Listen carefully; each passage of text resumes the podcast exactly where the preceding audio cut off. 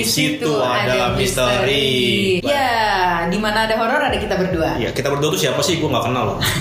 Jangan gitu dong, garing. Oh iya.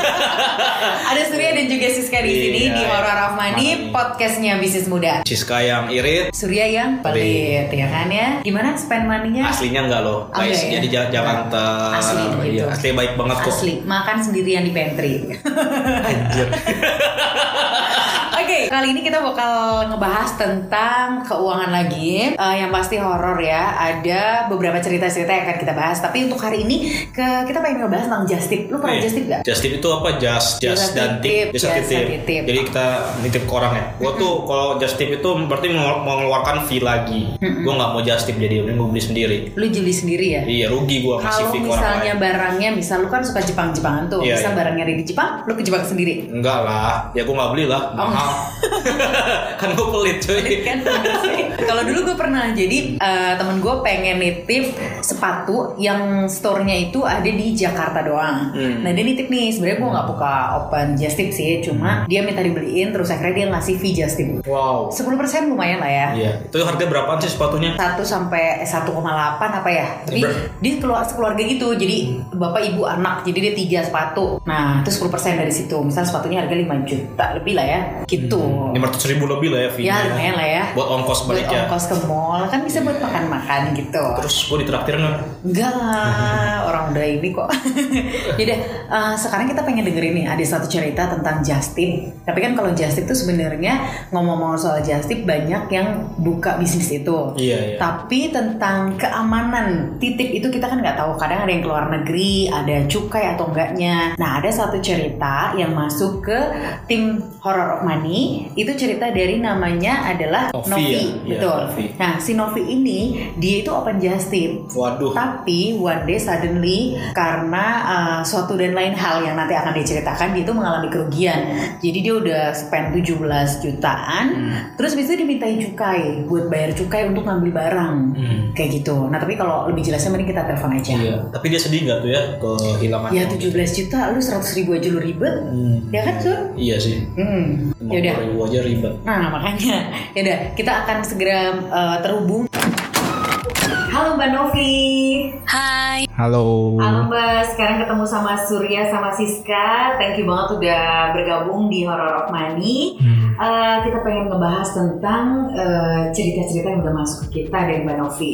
Oh ya Mbak, mungkin bisa ceritain kali ya dari awal tuh gimana sih proses Mbak bis- bisnis Justip sampai akhirnya menggunakan Justip yang pihak ketiga yang dropship ini, ini dan mengalami kerugian gitu Mbak untuk awalnya Mbak. Eh, iya dari dari awal ya aku cerita. Iya. Jadi karena ini dari profesi sih gitu. Kenapa aku buka just tip gitu? Karena eh, profesi aku yang pramugari itu biasanya kan kalau pramugari itu sering ke mana-mana gitu. Nah kebetulan itu aku sering terbangnya itu ke luar negeri gitu. Nah habis itu di luar negeri itu aku suka posting tentang semisal ada skincare apa gitu atau barang-barang yang lucu. Akhirnya teman-teman aku itu tuh eh, pada tertarik nih buat nitip dong, nitip dong kayak gitu. Nah dari situ aku ambil peluang bisnis aja kayak gitu. Ada fee-nya lah. Soalnya kan yang Oh. nitip itu kalau satu orang tuh biasanya nggak cuma satu barang, bisa macem-macem Banyak. gitu. Jadi iya, jadi aku harus belanjain per orang itu berapa barang kayak gitu dan itu ya makan waktu juga kan. Jadinya ya udah aku apa ambil fee dari situ, banyak yang minat. Ya udah, terus aku iseng-iseng aja kayak kepikiran kenapa sih nggak barang-barang yang lain kayak sepatu atau tas kayak gitu. Akhirnya aku buka just tip itu. Ya udah akhirnya banyak yang mau dong belanja apa sepatu atau tas dari aku. Pendapatan dari Justip ini yang pernah Mbak rasakan yang paling gedenya pernah setara gaji nggak sebulan? Sebenarnya nggak setara gaji juga ya. Maksudnya ini kayak tambahan aja sih. Aku nggak Hmm. nggak terlalu menekuni juga ini kalau misalkan ada, kalau nggak ada ya udah nggak apa-apa gitu. Oke. Karena ini iseng-iseng aja sebenarnya tuh. Hmm. Kayak ya hitung-hitung nambah uang jajan Tambahan doang ya. sih. Ya tambahan doang. Jadi ini bukan yang suatu hal yang pokok atau gimana itu bukan gitu. Karena ini Hmm. aku kayak iseng-iseng aja terus pengen aja gitu. Karena aku orangnya sebenarnya suka belanja. Cuman kadang kalau belanja itu barang nggak dipakai lah apalah gitu. Mending belanjain buat orang lain aja kan malah bermanfaat kayak gitu. Iya, berarti Hmm. gini ya Mbak, berarti tadinya karena ada peluang di profesinya, Mm-mm, Pro- karena di profesi- prof- profesinya apa mbak? pramugari. Oh, pantas terbang-terbang Iya, terus terbang. kan? Iya. Saya pikir suka. Udah udah Oh. udah pramugari, hobi belanja, berarti memanfaatkan dari hobi ya mbak daripada ambis Iya, gitu ya? iya Oh. sebenarnya gitu sih gitu ya. Udah. Terus Ber- eh, berapa lama mbak itu? itu start dari belum lama ya, dari satu tahun la- yang lalu 2019. Iya, jadi ya belum lama sih hitungannya belum.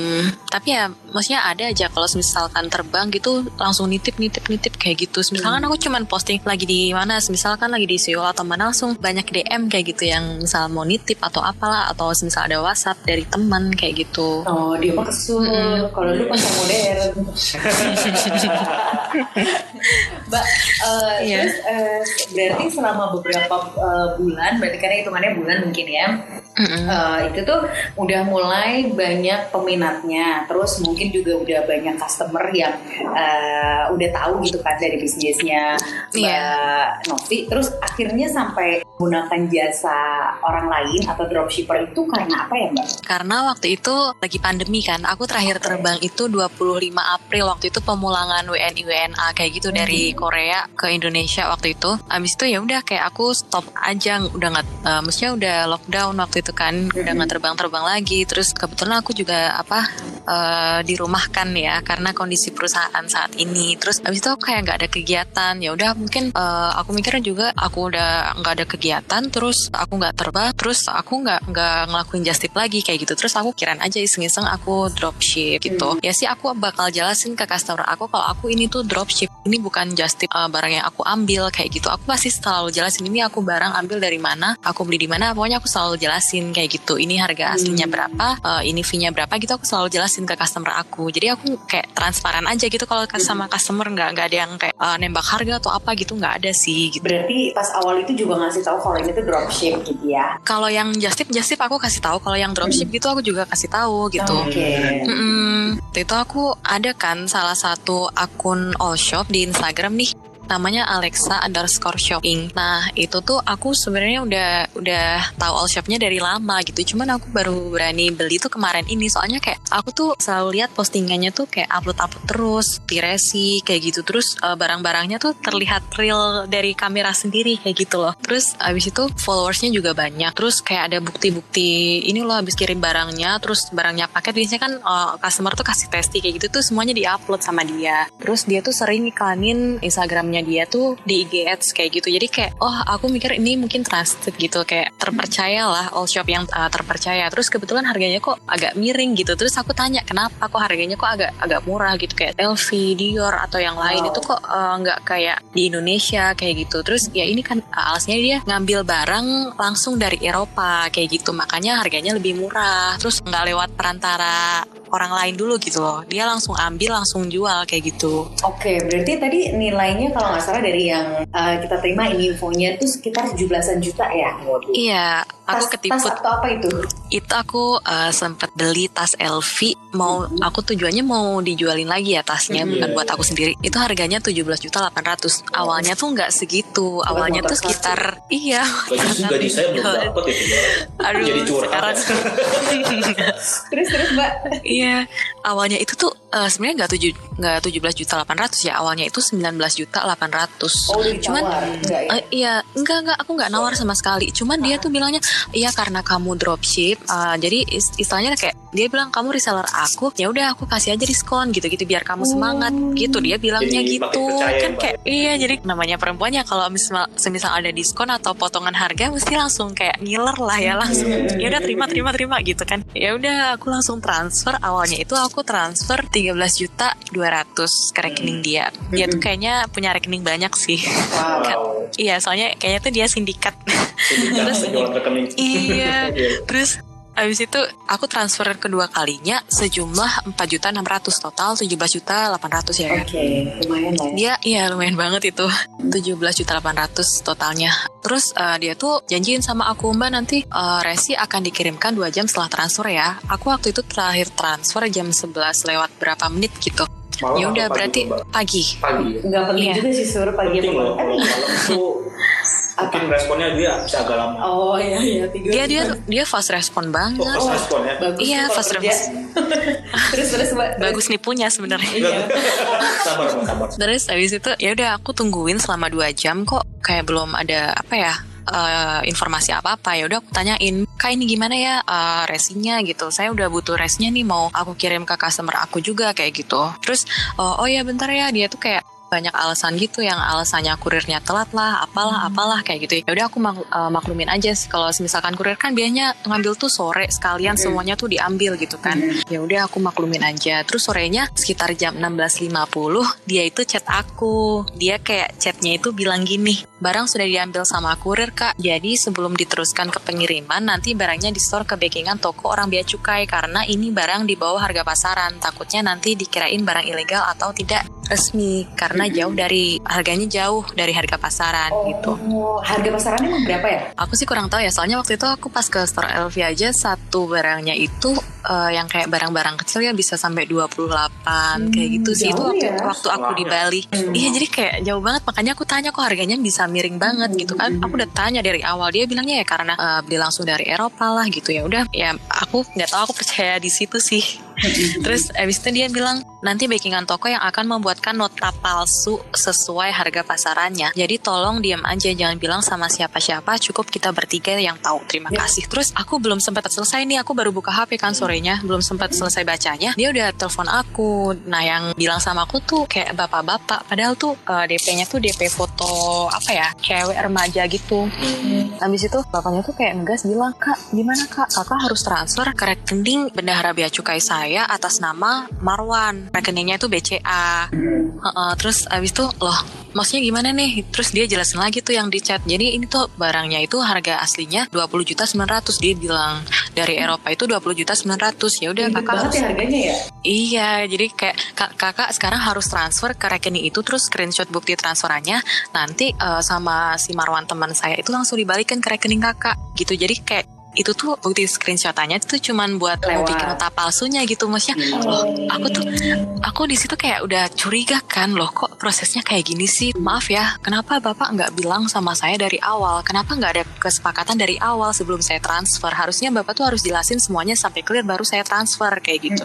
Ya nggak bisa gitu dong. Kan kakak sebagai customer saya berarti kakak udah nanggung resikonya. Kalau misalkan kakak nggak mau bayar ya berarti kakak sama aja mau ngelanggar nggak bayar eh, nggak mau bayar pajak lah gitu. Loh maaf ya harusnya kalau barang masuk ke Indonesia itu udah lewat bea cukai kan barang sampai Indonesia. Maksudnya udah udah selama di Indonesia baru ke bea cukai itu nggak kayak gitu gitu. Setahu saya nggak kayak gitu. Dia kayak berbagai alasan terus kayak ngancem-ngancem aku gitu. Ngancem-ngancem yang bakalan diseret ke jalur hukum lah. Terus nanti hukumannya 2 tahun penjara sama denda 150 juta loh. Kok jadi kayak gini loh? Saya Jadi customernya jadi yang salah gitu ya? iya ya harusnya yang salah dia kan. Kok dia sampai ngancam-ngancam kayak gitu? Nah kebetulan aku belum tahu sama sekali belum ada pengalaman ya di hukum atau apalah. Aku tuh nggak tahu sama sekali. Jadi kayak aku udah kayak panik ketakutan gitu. Cuman aku eh, tetap apa berusaha calm gitu lah di depan dia. Nggak kayak orang panik apa di apa diburu-buru kayak gitu. Akhirnya matiin teleponnya aku telepon tuh. Telepon em, pacar aku. Aku jelasin semuanya kayak gitu. Nah dia itu bilang kamu tuh ditipu gitu. Udah kamu jangan transfer lagi 20 juta 900 itu bakalan hilang gitu. Udah kamu ikhlasin aja tuh duit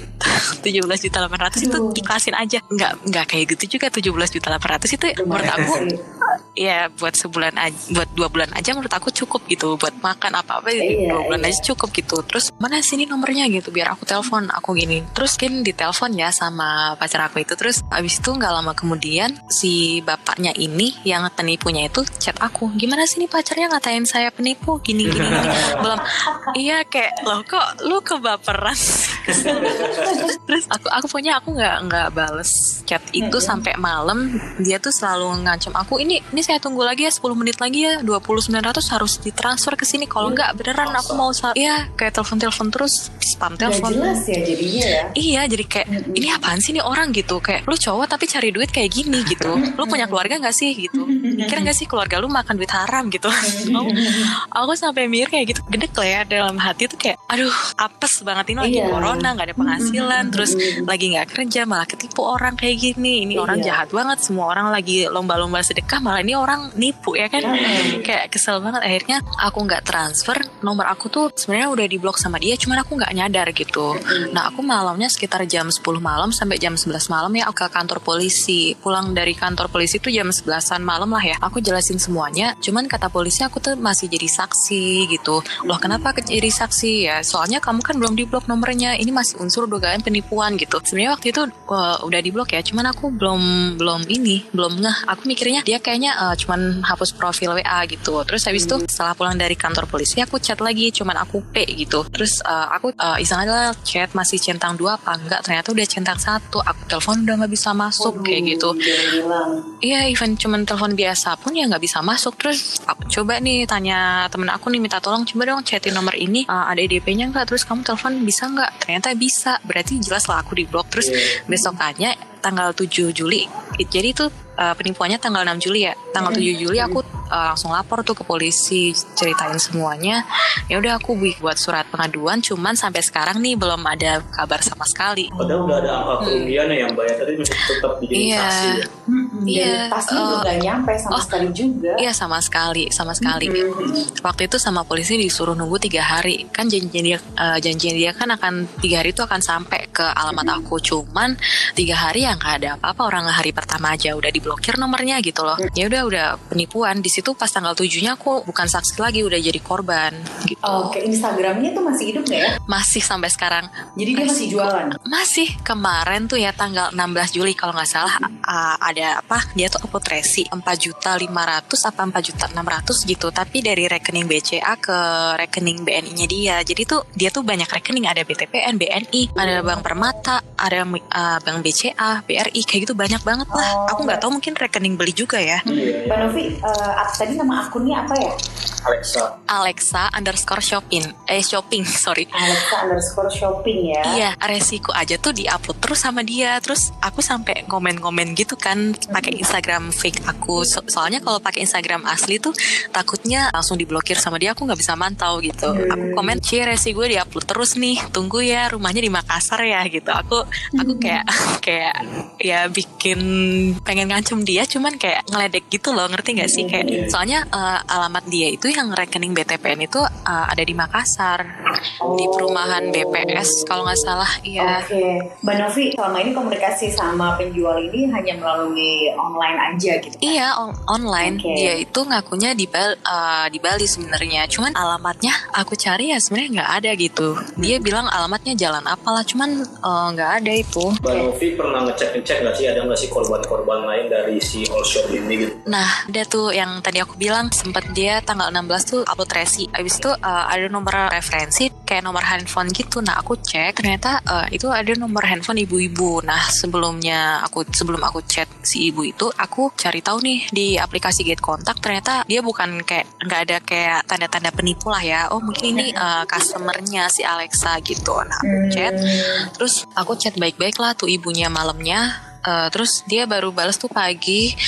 Eh, pokoknya dia langsung kayak telepon aku. Aku tuh bilang kalau "Eh, mohon maaf ibu diblokir nggak ya nomornya gitu-gitu. Cuma nggak eh, kayaknya nggak diblokir sih mbak. Cuman kayaknya DPWA-nya hilang ya gitu. Terus oh mohon maaf ibu kayaknya ibu diblokir. Coba ibu chat lagi atau telepon bisa nggak? Ternyata ibunya nggak bisa. Oh berarti ibu diblokir. Mungkin ibu ditipu seperti saya. Terus eh, aku juga kasih surat polisinya. Ini bu saya juga apa udah buat surat polisi. Mungkin ibu juga kalau mau melaporkan ke Polres atau Polda kayak gitu biar diurus gitu. Soalnya banyak banget bu korban tiap hari dan tiap hari itu setiap harinya dia bisa sampai belasan juta nipu orang kayak gitu itu baru satu orang bu nggak tahu kalau misal dua orang tiga orang gitu terus ibunya ternyata transfer 19 juta total iya jadi dia tuh apa transfer?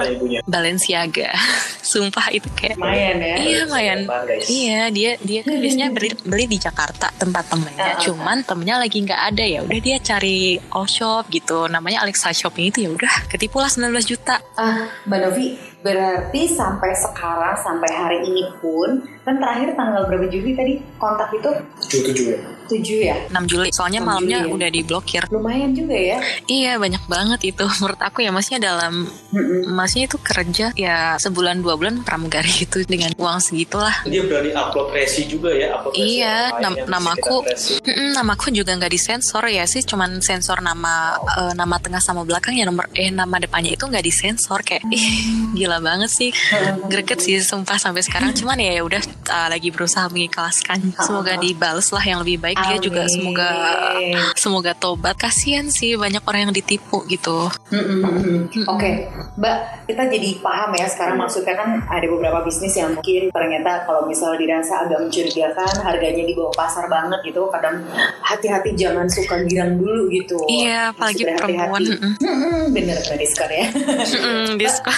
Uh-uh. Mbak ada pesan-pesan nggak atau tips buat uh, customer baik penjual atau pembeli untuk terkait just tip ini? Kalau saran dari aku sih harus nyelidikin dulu itu all shop beneran trusted apa enggak gitu walaupun itu sempat ngiklan di IG Ads atau misalkan Facebook Ads atau Google Ads itu belum tentu dia itu terpercaya gitu. Aku pikir yang sempat ngiklan di situ itu uh, udah ditelusuri atau apa gitu makanya terpercaya bisa diiklanin gitu loh. Tapi Hmm. ternyata akun penipu pun bisa diiklanin gitu kayak itu aduh walaupun di follow juga sama misalkan akun-akun selebgram atau siapa. Soalnya kan dia kan sempat di follow juga sama akun-akun. Ya ada selebgram terus ada yang all shop yang beneran trusted kayak gitu ngefollow akun si Alexa ini kayak gitu. Jadi Hmm. makanya aku tergiur di situ gitu loh. Jadi hati-hati aja lah. Terus sempat harus cek nomornya di get kontak atau apa gitu. Soalnya waktu itu pas aku cek itu ya di aplikasi di aplikasi get kontak ternyata banyak yang namain nomor itu tuh nomor Alexa penipu IG penipu tas penipu kayak gitu. Nah aku Oh,